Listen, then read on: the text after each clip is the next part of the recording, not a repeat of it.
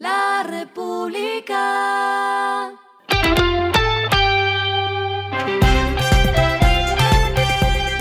Al final de la jornada, esto es lo que debes saber sobre el comportamiento de los negocios, las finanzas y la economía. Las movidas de hoy fueron.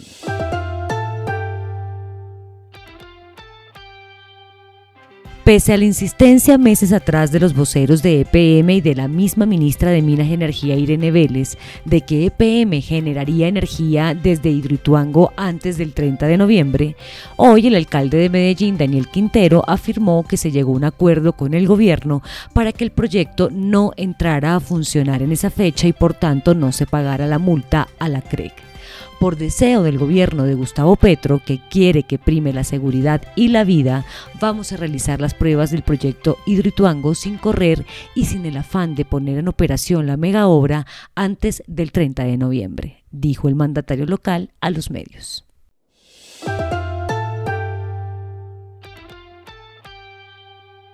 La cadena Drogas La Rebaja, la red de farmacias que fundaron en 1970 los hermanos Miguel y Gilberto Rodríguez Orejuela, máximos representantes del cartel de Cali, seguirá funcionando y será crucial para el plan de reforma al sistema de salud del país. La compañía farmacéutica que fue objeto de extinción de dominio no se venderá, sino que el Estado tomará su control y garantizará su funcionamiento. Drogas La Rebaja ahora será una red nacional pública de droguerías y laboratorios de fabricación de medicamentos a bajo costo que estará bajo el servicio del Ministerio de Salud.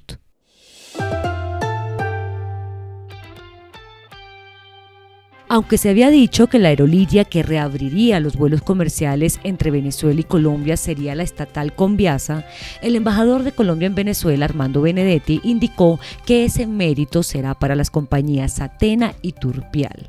El primer avión que reanudará las operaciones entre ambos países volará el próximo lunes 7 de noviembre.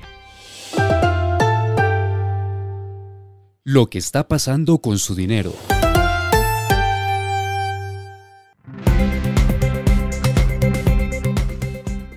El dólar cerró a 5.057 pesos en promedio, lo cual representó un aumento de 42,09 pesos frente a la tasa representativa del mercado, que para la jornada de hoy se ubicó en 5.015,84 pesos. El precio de apertura registrado hoy por la plataforma ZFX fue 5.050 pesos, sin embargo, sobre el mediodía tocó un nuevo máximo de 5.102 pesos. Uno de los principales factores que ha estado moviendo el mercado gira en torno a la reforma tributaria, cuya meta de recaudado es de 20 billones de pesos. Anoche pasó la discusión en el Senado y hoy en la Cámara de Representantes avanza su proceso para la aprobación. Luego pasará a conciliación.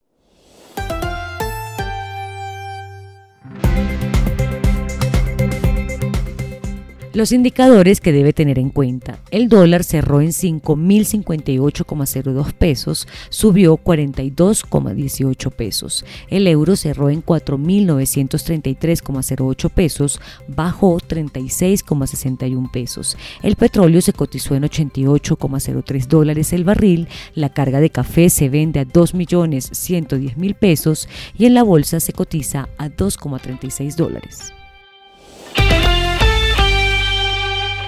Lo clave en el día.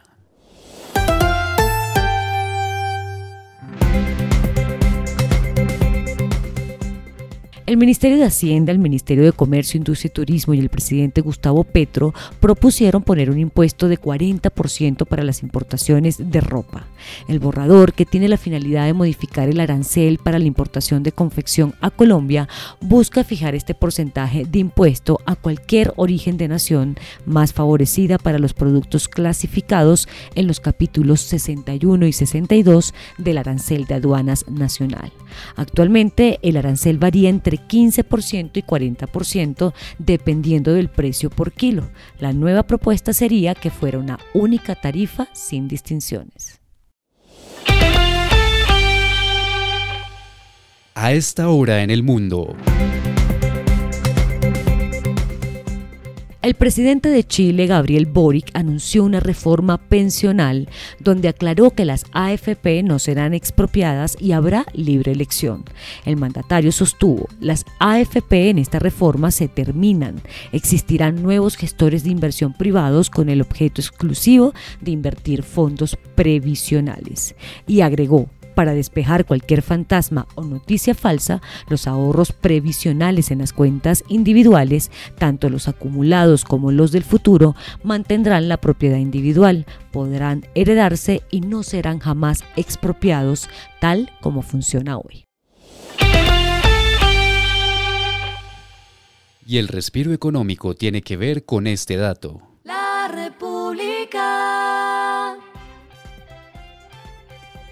El cantante Maluma lanzó Dembow, un restaurante digital de perros calientes y hamburguesas. Se trata de una cocina oculta que estará disponible desde este mes en plataformas de delivery en Colombia, Brasil, México y Perú. Estará netamente enfocado en los domicilios por plataformas digitales. Se lanza paralelamente en estos cuatro países para llegar a 17 ciudades mediante 86 puntos de venta. República.